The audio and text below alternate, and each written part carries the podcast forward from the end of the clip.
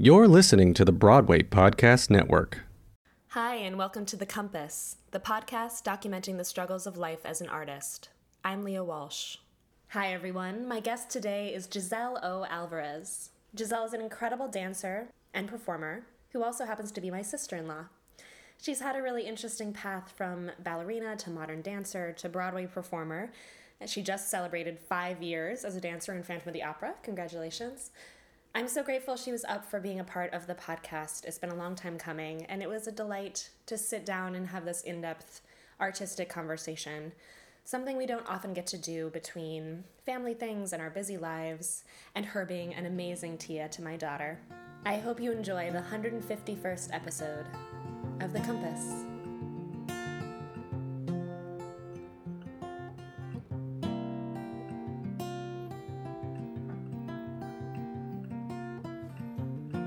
What do you do to try to keep from going to the dark side as an artist? And then, kind of related to that, is what does the dark side look like for you most often when I say that?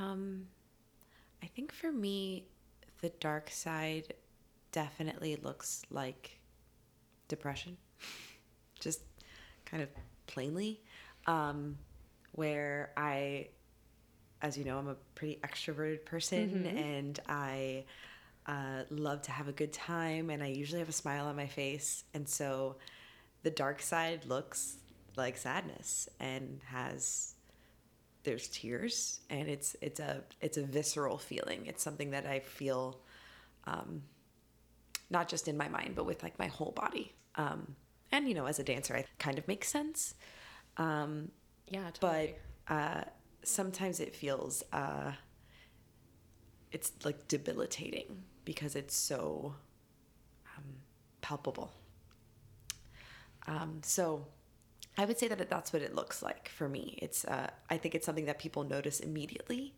because it's not um, it's not your normal Yeah. of being. my yeah it's not my normal way of being. So people know when I'm not okay. Um, I'm not very good at hiding it. Do you feel like it comes up for you just as a chemical, normal cycle in your life, or do you feel like it's specifically related to your artistic, um, artistic life and career in a different way that can trigger that sometimes? That wasn't very articulate, but No, I yeah, I think it's something that it depends because sometimes I think it. Uh,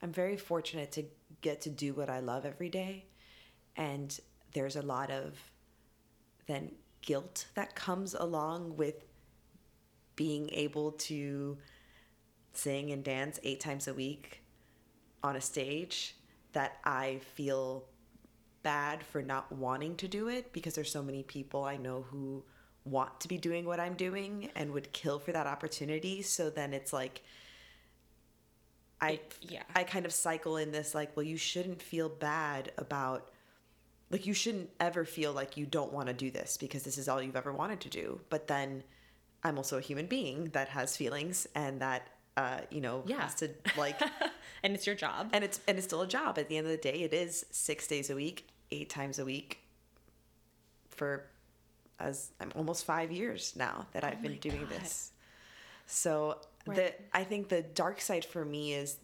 remembering that as much as it is difficult and that it is a job that you know five years ago I wasn't doing this. Five years ago I was mm-hmm. waiting tables and I was cleaning dance studios and and the dark side looked very different, you know. So I guess it's just Yeah, that's that's tricky to to feel guilty about Yeah. something you're going through just because you know that it's such a rare situation that you're in. yeah, it's it's unheard of, really. I mean, the show turn turns 32 today. It's the 32nd anniversary of Phantom of the Opera and it's mind-boggling that it's just uh, almost as old as I am. Right. and that It's one of the steadiest jobs in theater. yeah and it's hard to sometimes it's difficult to stay um, happy when even though you're getting to do what you've always wanted to do you know like anything else it's it's still the the, the rigors of doing the same thing over and over again and so like i think for me i I don't know. This is super roundabout. I feel like I'm not quite. No, we're, we're gonna go through all the corners We're gonna, yeah, we're all gonna the twisty twirlies. yeah, because I, because for me, like, what helps me stay in the light is to stimulate myself creatively outside Totally. of Phantom, and whatever kind of light that I get from doing the job is just bonus. But I don't rely on the job anymore to give me that that full creative juice because it it and it's not that it doesn't but it has kind of its limit like it's I've I've reached to the the point of like creative fulfillment in that building. And so even though I still get to relive the same scene every night and there's still moments of fun and my cast is incredible and like the audience isn't ever the same it's never the same show you know? And so there's still that you know spark of live theater that you never know what really is going to happen. But um, I found that from personally, if I rely on the show for my creative happiness, it's never going to quite fulfill me. when in the last five years do you feel like you made that realization and started to seek out those other outlets consciously? Um, I think it kind of hit after the 30th anniversary. Um, I think there was something in my brain that I had set saying, oh, well, I'll only be in the show for about three years. Like, I want to hit that 30th mark. You know, three years is a kind of substantial amount of time to be with a show, and then, you know, I'll be ready to move on. And so I think, um, I think something subconsciously kind of like cemented itself that when that time were to come, then it was time for me to move on. And I was fortunate enough to, you know, be at some callbacks for some pretty big shows, but didn't end up booking the show. And so I definitely fell into the dark side. yeah, And because you would set up this. this like expectation Timeline this yourself, timeline yeah. yeah. that is you know unrealistic and you know obviously there's so much in our industry that we can't control um, and so it really it kind of manifested in sadness and depression but then it also then I got like an upper respiratory infection so like I physically got sick and I was like out of the show for a whole week and then it was one of those moments where I realized that like I can't I can't keep spiraling down. Like it's literally affecting my well-being at this point. So and for me as a dancer, it's always dance class. Like if I go to class, I can forget about what's worrying me or what's going on in my brain and I can just like express myself with my body and just that's a, a source of therapy for me that is really difficult to replace. Um, so it's always that go to, but then that started to feel not enough anymore. And I think as an artist, I've grown so much from being in this show. Like I've, that was, this is my Broadway debut. It's the first time I've acted on a stage. I, that I use my voice, that I sing. I mean, I even play the cymbals. like I do a lot. I do a lot more than um, has been required of me or expected of me in the In- past in your dance in my career, dance when you were career. That you know, as a concert dancer, dance, yeah. yeah. And so now exploring all these other facets of my creativity, I realize that I don't have the the training and the the background and the like weight of knowledge of how to truly express my creativity in these new facets mm-hmm. as I do in dance. And so I realized that just going to dance class wasn't enough, you know, because it doesn't spark that same kind of curiosity of of learning a new skill, which is terrifying and, you know, imposter syndrome hardcore. Right. But if we're not running towards the fear, then like then what are we doing? We're just staying stagnant. And I I knew that at that moment I was like, you know what? I didn't book that show because my voice isn't strong enough. I need to commit to vocal lessons. And so for the last year and a half, I've been going to a vocal teacher for, you know, twice a month, every two weeks. I see him religiously, and, you know, my voice has improved. Um, and then I started just building on that, where it's like, okay, great, I have this. This is now kind of a steady thing. Like, what else can I learn? And I think that's, I think that's part of it too. Is being in the same show, doing the same t- thing eight times a week, it's it's not stimulating anymore, despite its like production value. And that it's like it's you know it's a huge show with all of these set pieces and ridiculous melodrama. Like it is big and entertaining but somehow being on the other side of it it doesn't kind of fulfill that um i don't know the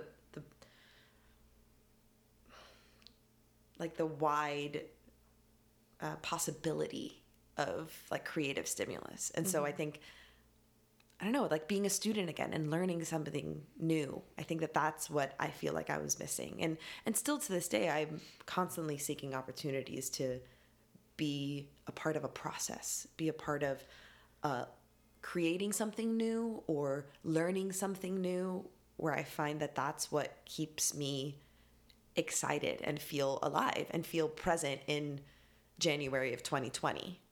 Because that's the other thing. Like, this show was made in 88 Right. you know like this is a very we we joke that it's like the majestic time warp because like we have no concept of time in that building and it's it's insane to me that I've been there for half a decade like that is still really hard to wrap my head around Of course. But but, also in like years like that's still a significant amount of time but it also feels like I debuted a month Yeah.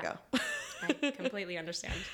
Um, yeah, but it, it is like for what you were talking about. Like, it's it's also in a beautiful way drawing on that tradition of storytelling. It's not drawing on like today's version of like what a play could be or like what a, the different mode of storytelling that you could use or how dance could be used in that in that production. Totally. Yeah, I I mean the the dancing is just a like a byproduct I feel of the storytelling. It's because set in an because it's set yeah, exactly, because it's set in an opera house with an opera company that has dancers, but it's not about dance. Right.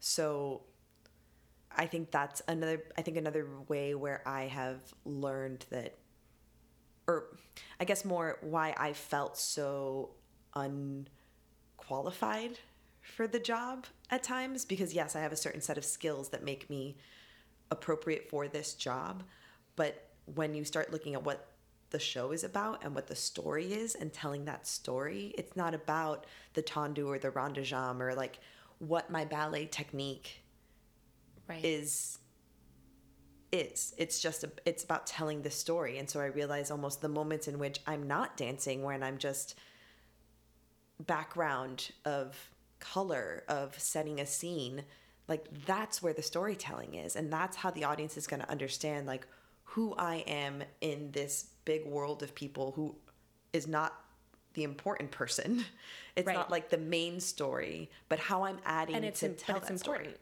Yeah. and then it's like that's what that's what keeps me still putting a smile on my face and still going to work and still really enjoying it is because then that's where I get to be creative. It's not in the things that I'm really skilled at. It's in the doing the things that I'm not skilled at. Right. that makes sense? Yeah.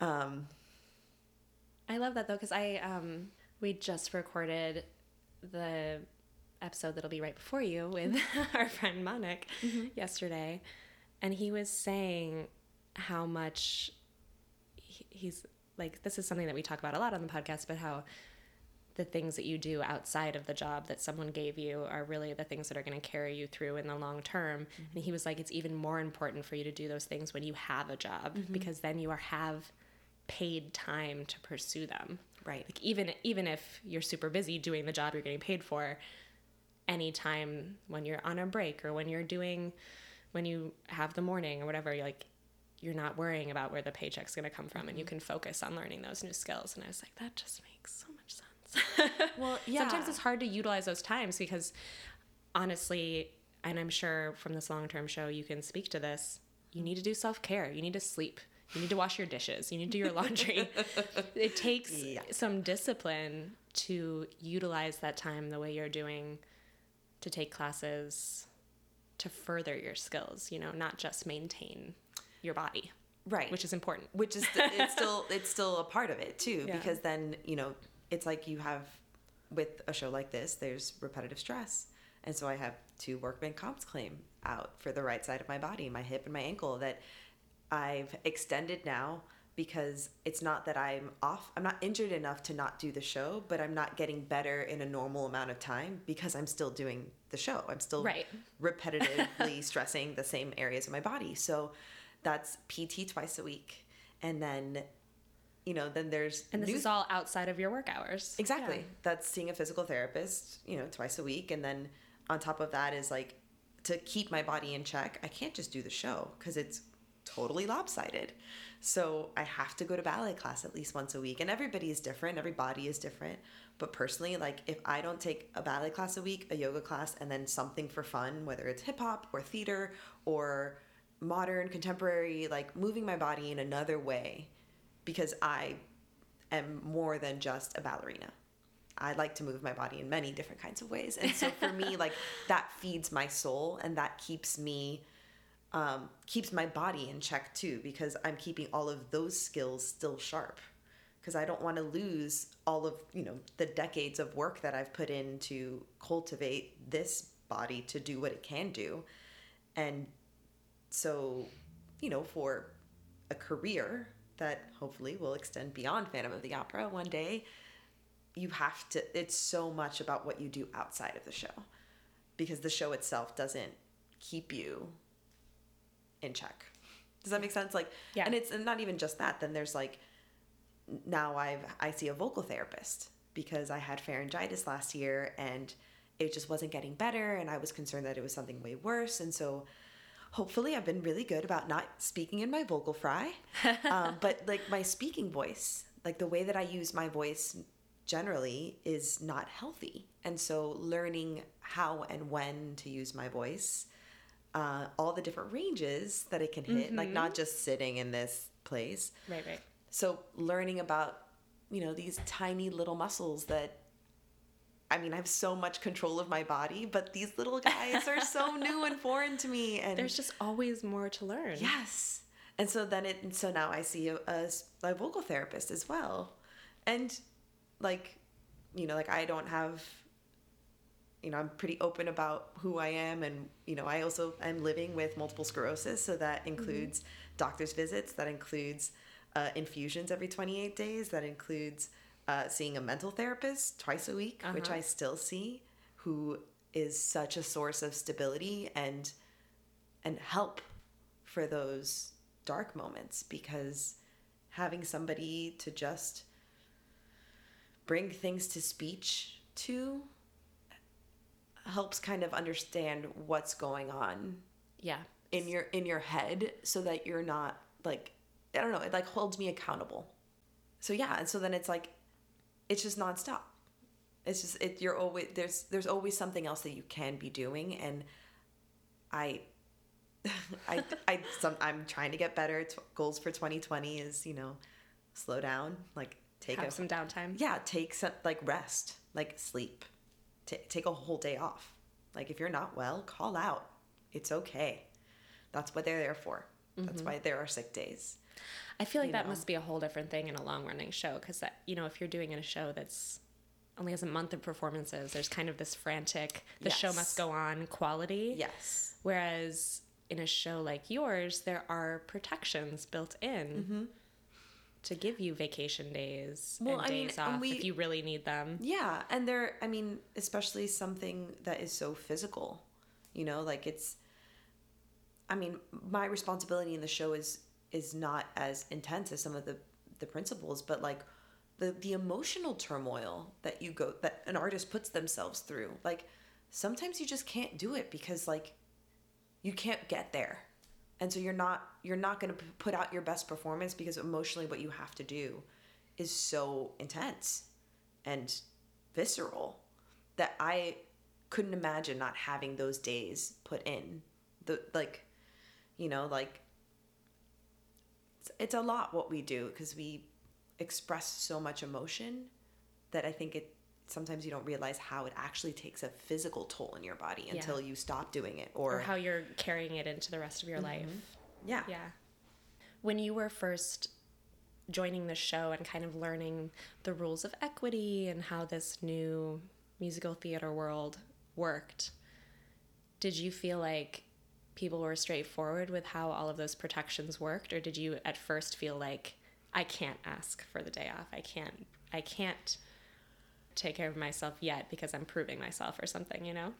Um, I think I think it was made very clear about how sick days work, how personal days work, that those things were available to me. Um, we put so much pressure on ourselves. Oh yeah, and it's definitely a dancer mentality too, for sure, where it's like, oh well, I twisted my ankle, it's fine, like it's fine, I can just you know wrap it up and keep going, or take a bunch of Advil and just you know push through and power through. Um, but one of the most integral pieces of advice that I was given was from Lynn Abeles, who I don't know if you know. I know, but you know her brother. Her brother, yeah. Um, so she was in the show for a long time, and this advice was given to her by um, someone who was in the show for a long time. Her name was Chris Coop, and she's since passed, but her words still ring true in my ears that it's a marathon, not a sprint. And so that keeping that in mind that because of our unique situation, you have to prep for a marathon. It's not it's not you don't know when the end date is and we're very lucky to not have a closing date, but there's no closing date. Like, like so this is the show that never ends. Like it, it, it keeps going, which is so amazing and so, you know, unique. But that at the same time, it's like you're also a human being who's not going to be at 100% all the time, and you have to, if you're going to be in it for the long haul, then yeah. you have to prep your body and your mind for that. And so, just remembering that it's a marathon. Yeah. You know, I think that that's, I think that's the the thing that kind of always kind of rang true for me. And so then we get one week of paid vacation every six months. That is accrued um, kind of like per week that you work. So it's either the time or the money. Like it's not really equivalent. You can take the time or the money differently. But essentially, after six months, you've earned a week of your salary that you can take a vacation. And the idea of a paid vacation just sounds incredible. Right? so I mean, I think to the day, like my, I debuted on February 6th, and I think on August 6th, I took my week vacation. um, and I have found that if I don't take a week off every six months, I go crazy. Where it's not just for my body, which of course it needs because we don't ever get more than one day off. Right. But it's for my my my brain, for my heart, for my soul to like not be in that building, not like to to appreciate all the things that it can give me but sometimes if you if you work yourself too hard and you don't give yourself the appropriate time to like rest and recover you're not going to finish the marathon right let alone you know keep running it so so yeah i think i think for me it was something that i've been really good about making sure that i take vacation and the sick days like that i'm still i'm still learning but I'm getting better at it. I'm getting better at it. Where it's like, yeah, well, and you know, it's it's a process. Like everything's a process, yeah. right? But you know, I think, oh well, I'd rather just call out on a one show day so that I have the whole day to rest.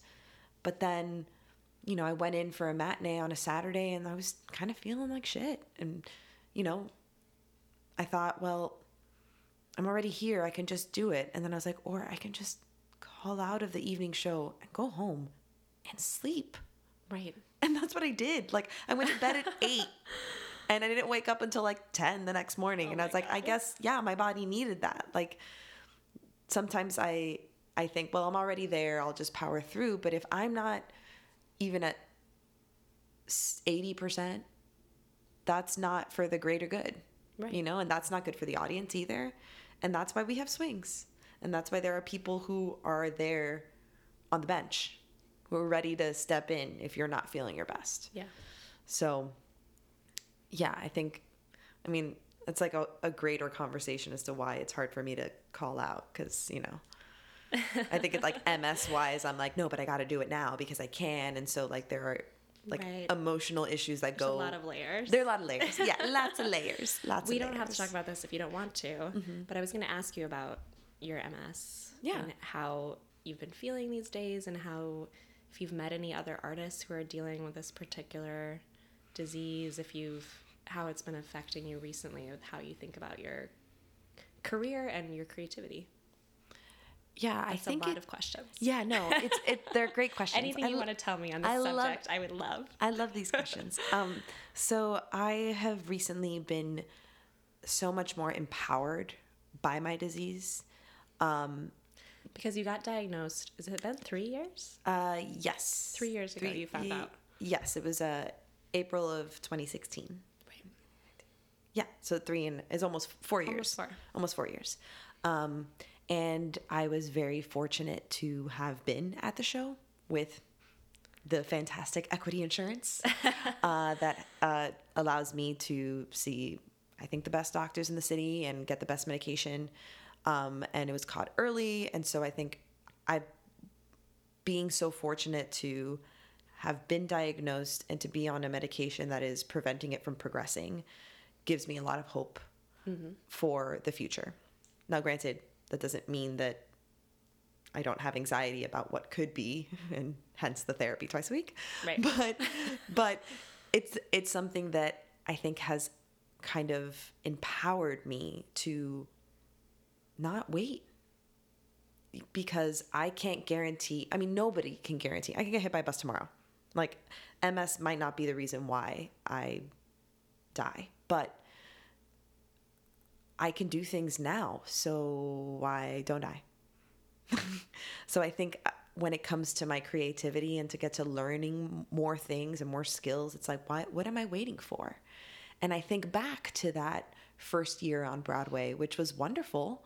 And I relished in not having to take auditions and, you know, just kind of like do the job. But then I think, like, why wasn't I taking vocal lessons then? Like, why wasn't I taking acting classes? Like, I've been, mm-hmm. I have all this time. Why wasn't I using the time that I had to be pursuing this fully? Like, what am I waiting for? What do I stall for? You know? So I think being diagnosed then kind of m- gave me that push that I needed to not be afraid of doing new things and just trying them. Like, you know, nobody is an expert at everything. Right. People- you have to lose? Yeah.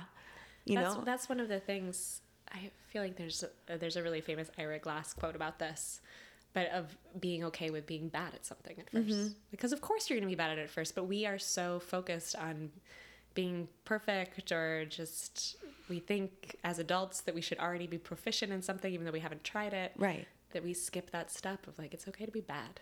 Yeah. you're learning. And I think that's part of it too, where as adults, we get good at things. And so we know how good it feels to be good at things. Right. And so, you know, nobody wants to be bad at something. Like, it doesn't feel good to be bad at something, but the only way to get better is to keep doing it. And that's how we got good at the things that we're good at. So I think that's that. And the, what's, what keeps us, I feel, from doing that is just all the like inhibitions that we and the walls that we put up as adults when we were children like we didn't care. We were just like okay whatever no big deal.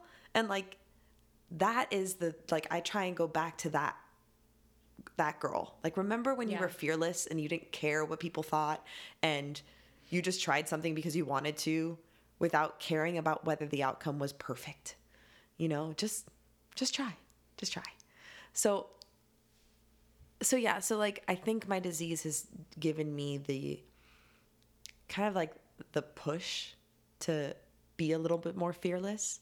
And i think i mean i don't know like quoting all the all the musicals but like no day but today you know? Like i've always loved that song and i've always loved that message in rent and i think it never really rang more true than after i was diagnosed because it's like what am i waiting for Yeah. you know, I think, uh, I mean, I went to Europe last year and I think there was a part of me that was waiting to meet the man of my dreams so he would take me to Paris. Right, and it's right, like, right. no, Notre Fuck Dame that. is on fire and I've never seen it. Yeah. What am I waiting for? I'm going to go see it. And even though I couldn't really see it because it, you know, it's not open, but like I was there and I ate that really awesome gelato and like, you know, like I, I want to see and do everything Yeah. because I can. And I feel like it's a disservice to people who can't by not living the life I can live, you know? Yeah. So I think that's how kind of I approach my disease. And so then sometimes it can get the better of me where I'm just like, go, go, go, go, go. And then I'm like, okay, but you also have a degenerative disease, You should Giselle. sleep. yeah, you should just rest or, you know, like, Right. it's a fine line. yeah. And, and a lot of times too, emotionally as well, I don't know if my mood swings are MS related or lady related, you know, like Mm-hmm. I question a lot of times if my symptoms are because I'm just a human being or is it because of my disease? Because Right. mood swings are something that that affects a lot of patients with MS and so is depression, you know, but also depression runs in my family and so Right. like those are things where I I try and understand where it's coming from and then I realize that it doesn't really matter You just have to deal with it. you just have to deal with it. Like you just have to figure out how to Have you found it manage it. useful to like meet other people your age who are dealing with the same disease, or has that not really been as much a part of your process? Sadly, um, there is a support group for people my age, but it's uh, at night on a Tuesday. so I've been to one meeting before, but there wasn't really many people who were my age. Um, they were a little bit older. Uh, and the thing with MS too is that it affects everybody differently. Like for me, it uh, attacked my optic nerve, so I, you know, experienced uh, issues with my vision. But for other people, it attacks their muscles or their joints, or um, for other people, it attacks their bowel movements. And so, like it, it's really kind of the reason why it's not cured is because we don't know why it chooses to attack what part of the central nervous system. Um, but what we can do is prevent it from progressing, which is amazing. Um, and so that has been difficult for me, but I recently went to a um, what was it? It's the it was the Walk MS um, appreciation dinner or whatever. They had like a certificate award ceremony where they gave us a certificate for raising money for Walk MS, and there I met uh, two wonderful human beings who I just like instantly connected with, um, mostly because it was open bar and we were the last ones surrounding the open bar. We were like, why did everybody leave? And like, oh, you're awesome. You're cool. And then we went out afterwards and got food because of course we were starving. And and we just started chatting about stuff and and Sammy doesn't have MS, but she uh, her mom does. And so that's why she's really passionate about the cause and and then Jack has a lot of friends and family who have MS, but he personally doesn't have MS. And so like the three of us have kind of created this little support group of our own where we have a group chat and you know we kind of text each other and actually I've joined my team with Jack's team. Oh, that's great. So For for next year? for next for, For this, this year, yeah for this year yeah for this year coming up um and so it's interesting because I feel like I'm more connected to not necess- it's not necessarily just people who have MS but people who care about the cause Yeah. um and I'm on the committee for Walk MS this year Oh, cool. where I mean I don't I I kind of just like sit there and listen because it's my first year so I don't I don't know but I think I've wanted to I want to be more involved and I want to I want to use my story and my what whatever public platform that I have to raise awareness of like this is what MS looks like. And you know, I've slowly but surely I'm trying to figure out how I can be helpful to not just the cause but to other people who have the disease to you know be like look you can be on broadway too. You can you can do eight shows a week if you want to you know and like this is what ms looks like. You know it does it's not just because i'm not in a wheelchair doesn't mean i don't have this disease. And Right. and it's affecting over a million people in the united states which is a lot of people. Um, and so i think in that way where trying to find a community of others who also care about what I'm going through. Even if they're not going through it, I I get support from them. Yeah. And so that's something that I've been trying to also like kind of cultivate because I think it's important for me personally for my own um you know, emotional well-being to be surrounded by people who are like me. who also have this disease. No, because obviously your friends and family care about you so much and are supporting you, but it's good to have people who you aren't in those intimate relationships with who understand in a different way Yeah. and who aren't worried about you in that you know what i mean like Yeah. that close family they don't have their their attachment to Mm-hmm. their worry and sadness about something or concern in the same way but they they have that understanding and Mm-hmm. that shared ground Yeah. I mean, I'm not, I don't feel like I have like, sadness wasn't the right word that's not what i meant no, no, but I, I, I get that. I mean, concern yeah, concern is definitely palpable with my family, our of family. course parents Yeah, like- obviously you're yeah. Like, kid, like, they want to make sure you're okay Of course, of course. So yeah, that like I understood what you meant by sadness because I Yeah, like I that's not I see it, but I see it in them and that they worry about me all the time, and it's like, but I'm, I'm great. Like I'm, I'm actually amazing. like, Right. like this is I'm good, and if I'm not good, I will let you know. I promise. You know. Yeah.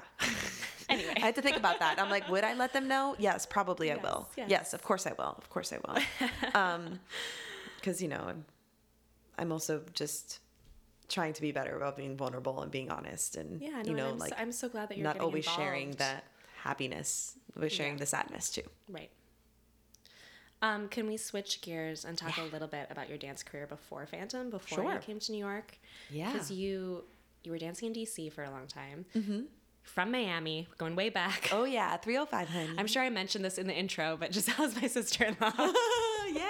um, grew up in Miami, and then you decided to go right into professional dance. You didn't go to college after high school, right? Correct. And Correct. so you've been dancing professionally since you were what, 17 or 18?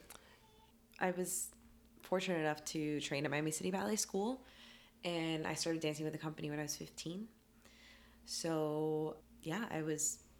I've been So dancing. were already working professionally. Yeah, I mean, I was a student dancing with the company, so I wasn't getting paid Right. to perform with them, but I was given uh, pointe shoes, which was pretty much like payment because shoes are expensive. and, um, you know, if we would travel to, because at Miami City, they have four home theaters. So it's not just in Miami proper, but then in Broward and West Palm Beach and in Naples to do like the Nutcracker or any of their programs that they do all season. So when we would travel to the theaters that weren't in Miami, we'd get a per diem, which again, I would just like, you know, hoard hospitality at the at the theater and, you know, you know, use that as money to, you know, Be a teenager. be a teenager. Yeah, which was it, which I spent most of my time dancing.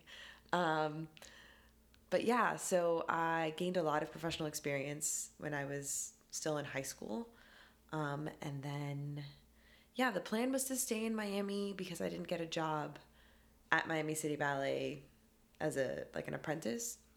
At the time, they were just starting a second company, but um, I had a friend who auditioned for the Carolina Ballet, and she came back saying like he's still hiring, like you should go to North Carolina and audition for him. So I went because my uncle lives there, so I had somebody to stay with, and um, yeah, ended up getting an apprenticeship at 18 with the Carolina Ballet, and so yeah, I that I ended up moving in August after my senior year of high school to North Carolina and lived with my friend uh, who had also gotten a job as well and started my first job right out of high school. It's just crazy. Um, and then I got to a point where I was budgeting and I wasn't making enough money as an apprentice to like I was just enough to like pay my rent Right. but then like if i wanted to go to the movies i didn't have any, any money for that so then i started working at starbucks so i would work at starbucks in the morning and then go and dance all day or reverse dance all day and then work closing shifts um, yeah and it started my career as not just a dancer but as like a person Yeah, no, I was all of say, the jobs i had I mean, you've worked in retail as well, but you've you Mm-hmm. had a very when you were living in DC, you've and well, and when you first moved to New York, Mm-hmm. like you had a, a long kind of side career in the restaurant business. Oh yeah, definitely. Um, yeah, I think it it certainly has always been something that I have valued because I don't know, I'm not your like typical ballerina. Like I have interests that excel that ex- or sorry exceed beyond just the world of ballet, and so I felt like it always gave me this balance of like talking to people who didn't know what theme and variations is or you know don't know every step to stars and stripes like you know it, it felt like it made me feel normal if you will like um and so so yeah i think i've always kind of gravitated towards doing things that weren't necessarily in the arts um and at first my first restaurant job was in north carolina after starbucks which i guess is technically still like Yeah. there's still like serving involved you know like being nice to other people Yeah, um def- definitely coffee shop and restaurant. yeah, Different. yeah, yeah, yeah, different, different vibe, but Yeah. certainly in the hospitality uh, industry. And um, but yeah, I had. Uh, I feel like it was just a restaurant that a lot of the dancers used to go to, and so then we were like in in the kind of like apartment like house complex that we lived at. We had a friend Jason who worked at Shaba Shabu, and so then I ended up getting a job there because I'd make more money as a hostess than I would at Starbucks. And so then that's kind of where I learned where where it began kind of my restaurant life and learned from like the ground up like Right. how to be a host and then seeing how kitchens run and and then eventually serving and then bartending and Right. things like that. How did you like when you were um, working with dance companies in DC and when you first moved to New York? How did you feel like that balanced with your auditioning and with your performing schedule? so in D- in DC it was a If you were to do it again, would you go back to that industry or would you try to find something else? If you needed, if you were in that position where you needed the side job again, Um, I would probably go back yeah, because I personally found a lot of joy in serving people food and wine. Um, I have a passion personally for it, and so I think that that's kind of what radiates when I would do the job. And often people would be like, "Wow, you."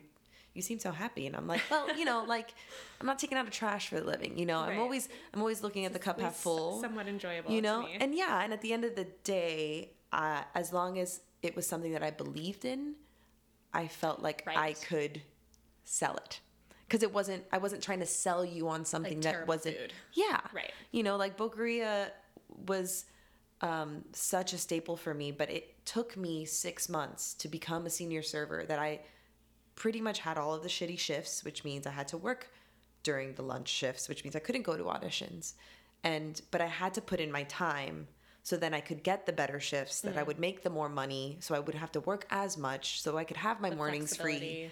So then i could go to auditions Right.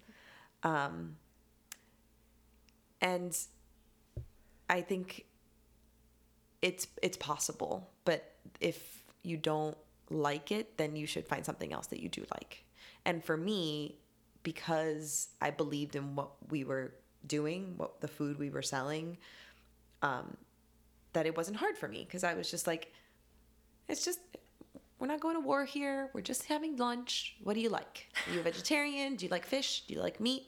Look this is really good. This is also delicious. What do you like? I'm sure we have something that you'll you'll enjoy. You know like it to me it didn't seem like that difficult because i wasn't like trying to con somebody into spending a lot of money. Like Right. like that's not why i was there. Um and personally as someone who enjoys going out to dinner and eating food and drinking wine. Like i want to share that love. And so i think for me it's certainly an industry that is is my plan b if you will you know if i had to go back. But i don't think i would dislike it. Right. you know what i mean? I think i'd, I'd still find joy in it. When you were working in would you call it concert dance or modern dance like when you were in dc um yeah i'd say concert dance. Concert dance. When you were working in concert dance were there any big lessons that you feel like you learned as an artist in that particular version of the art form I found so much liberation in Yeah. concert dance. Um, particularly the difference between the ballet world and the contemporary modern. You know, they're tec- they're technically both concert dance, right? But there is this stigma about body type and image in Right. ballet, and it's always been something that has followed me where you know I was I've been told by directors that I'm very talented and I can dance circles around soloists, but my thighs are too big to be put in pink tights on stage. So Oh my God. you're not going to get a full time job here, or we're not going to rehire you. Um, and those things have shaped me to have the thick skin that I have and have taught me that that is a subjective opinion. Thank you so much for your time. That doesn't mean that I can't dance, you know? And so when I went from ballet to modern, all of a sudden I wasn't, nobody gave a shit about what I look like. Like, look what those powerful thighs can do. Exactly. Lifting that other person. Yeah. Or, or how about it's not about what your body looks like, it's the art that you're doing. It's what you're doing that matters. Hmm. It's not about what it, th- this idea of perfection and like Right. what supposed to, like, there is no supposed to. How did you make that transition? Were you always kind of, I am going to be a ballerina? Um, Or were you, when that opportunity presented itself, you were so, open to it? So what like, happened "Oh, was, um, so I didn't, I, I wasn't offered a full, well, I, I wasn't told whether or not I was going to get a job at the Washington Ballet full time, and so I started auditioning, and I uh, auditioned for Ballet Memphis and for City Dance Ensemble within the same week. Uh, and City Dance Ensemble was a company in DC that's a contemporary based, and obviously Ballet Memphis is Ballet Memphis. And on the same day, I was offered a job from both oh my God. places. I know I went from zero job to two jobs in one day, right? I want to have that. I want to have that day. It was it was mind boggling, right? And the only reason why I auditioned for City Dance was because I sent my headshot and resume to every dance company in the DC metro area, Right. Like African, Indian, like styles that I'm not skilled at, but I was like, well, I live in DC and like I'm a dancer. I'm a dancer, so let's just send it all out there. and um, and they got back to me, and I auditioned for them, and like I said, they offered me a a company position because they don't have like everyone's just an ensemble member. And then I was offered an apprenticeship with Ballet Memphis, and you know at the time I was dating somebody, so like the the lure of staying in DC was Right. you know a little bit because of that person but then also there were the weeks there were more weeks of work in DC than there were in Memphis. The pay was better. And you know Ballet Memphis was going on tour that year but to like Atlanta Georgia. And City Dance Ensemble was going to go to tour in Jordan like the Middle East. Right. and I've never left the country at that point. I didn't even have a passport. How exciting. and so it just seemed like an opportunity that I couldn't say no to. And even though it was terrifying and, it, and you know, lots of imposter syndrome of like, can I even do this? Like, I'm a ballet dancer. But, you know, I just kind of like went for it because they wouldn't have offered me a job if they didn't think I could do it. And so they believe in me. And so I was like, all right, well, I'm going to believe in myself. And then finding that liberation of being able to take class every day and not like look in the mirror and judge every, you know, roll or crevice of my body and just kind of embrace who I was as a person could then just let me be myself as an artist in a way that like I don't think I ever really experienced prior to that. What a relief. It was You didn't even know you needed, probably. yeah, Fully. I had I had no idea, and it's funny because uh because my friend Jade at the time she came and like took class at City Dance, and or she came and saw a show or something, and she told me she was like Giselle, I've never seen you dance like that before. Like you just you're just radiating. You look so happy. You know, it's just like taking ballet class. Like it wasn't even like I, it wasn't like I was performing or it was a show of some sort, but like she could see the difference in just like my Yeah. soul, where I could just be myself, and it was That makes me really so happy incredible. just to hear you retell that story. yeah, it was really, really, really amazing. Uh-huh. And so I don't know. I always try and draw back to those experiences and remember like. You know, I've certainly had moments since then where I'm being judged by my body or I've been told I need to lose weight or you know, but then I remember like you can't you can't diminish my light. You can't diminish the passion that I have for this because it's more important. It's more important. And that's why I'm an artist. That's why I do this. because I can't not do this. Well, we could talk forever. I know. Oh I'm my going God, to like slowly try to wind it up. Okay. Know I'm not ready to, but it's been a long time. Is there a lesson that you're really proud of that you've learned in the last year or two that you want to share? Something small or large? Well, I don't know if it's like a lesson or if it's just a it's like an affirmation, you know, like like never underestimate your potential. Because I don't know, I think maybe it's the way I was raised, maybe it's like the the dancer in me that's always like striving for perfection, but it's not like there's always more. And it's not in like I don't know, it's not like in a consumption kind of way where like we need a lot of things, but it's more like I don't know. I don't ever want to feel like I'm satisfied or it's just like this is it. Like being stagnant. I I I think that's one of the things I fear the most of just being like complacent and um Not- not satisfied. striving for more. Yeah. And so I think that there's always there's always something new to learn. There's always some there's always a new way to challenge yourself. Um and I think that that's what's exciting about life is that you get to do those things. So I don't know, I don't want to miss out. Two little questions Okay. I always ask at the end. Okay. And then we'll wrap it up. When you do feel feel yourself going to that dark place, or you're kind of having a lull, Mm-hmm. are there any concrete things that you reach for again and again, like books you go back to, or music you listen to, or places you go Um, that can help you get out of it? This is funny because I actually do this because of the podcast, because of something I heard at the podcast by Oh, a good friend of ours, Alejandro Rodriguez. um, Episode one.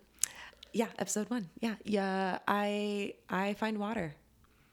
I think that's one of the reasons I love my apartment is because I can see the river, and um, maybe because we're Miami kids and like Yeah. the ocean is something that is so like embedded in our lives.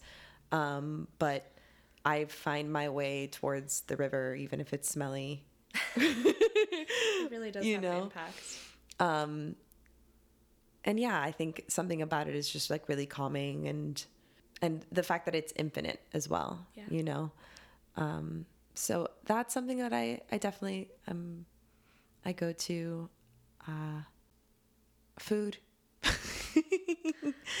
like Hey. there is there is nothing like something most basic and the delicious yeah, but like there's nothing like something delicious to make me feel better. Yeah. You know, and I do kind of have a you know, pretentious taste in food in the sense where like I will spend I will spend all my money on something delicious because to me that that's that's worth it. And so you know, like sometimes it's a chocolate chip cookie from culture and that's gonna make me feel better or it's french fries from five guys. You know like there are certain things that i know will make me happy and so i think that indulging in those tiny things help. Yeah. Um, it's funny because I took Sassy a couple weeks ago to um, Gantry State Park in Long Island City, and I we were walking right by the like the fence on one of the platforms along the water, and I like s- saw her just like looking at it for the first time, and I was like, I don't know if she's ever really noticed when we've been by the river before, and I was thinking about that. I was just like, this is gonna be a a relationship that she feels for her whole life because I feel that same way about water. And I was like, "Mm, see, I'm seeing this happen right now. that's amazing Um, and then the final question is Have you seen anything recently of any art form that you want to recommend or consumed of anything of any art form? um I know, I know you, since you're in a show, it's hard to see other shows, but yes I feel like you so many good job of shows yeah I, I really do actually But it um could be a- also a book, a movie, whatever. I like to say like like too many shows, not enough days off. Um, I'm I'm still obsessed with Parasite. Like I'm, that's probably one of the most. I think about it all the time. It's yeah, it's still so visceral that that movie going experience. Um, I mean, and it's since closed, so that's annoying. But Slave Play was probably one of the more moving experiences I've had in a theater lately. Um, You know what though? Also closed though. I'm the worst, recommending things that aren't open anymore. Um, but the Wrong Man. I, I went. I went and saw it at MCC, and it was I heard that that was very good. it was so so great and it's um travis wall choreographed it and talking about how dance is the a vessel for storytelling um it's definitely the kind of work that i'm interested in doing and being a part of and so um getting to witness that like it's sit in an audience and watch it and have it affect me um that was it was just really fun It was a really really fun fun ride. I hope it has another life. I'll be in for it. Well, this was a long time coming, but I really appreciate you coming on the podcast. yeah, I really appreciate you having me. Yay.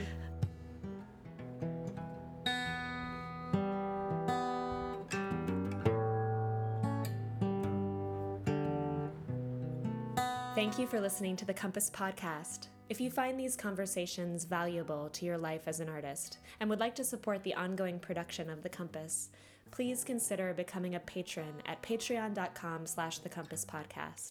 Pledges start at as little as $1 a month. Anything you can give would be greatly appreciated. Also, if you have a moment, please rate or review in iTunes. Every little bit helps other listeners to find the podcast. I'd like to thank the following people for their generosity. The Compass cover art is by Kim Miller, music by Brendan Spieth, audio assistance from Nick Choksi, and a special thanks to Frankie J. Alvarez. See you next time.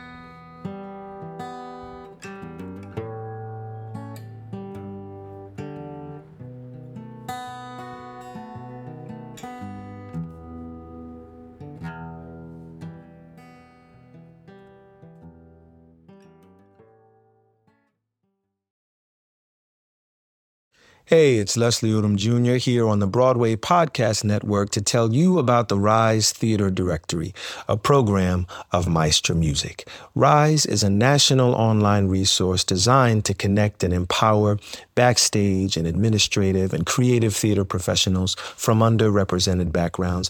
If you work or aspire to work in the theater community, this can help you find your next project. And if you hire theater professionals, search the Rise Theatre Directory to find your next team. Create your profile now and get more information by visiting risetheatre.org. That's theater with an R E R I S E T H E A T R E dot org because only together we rise.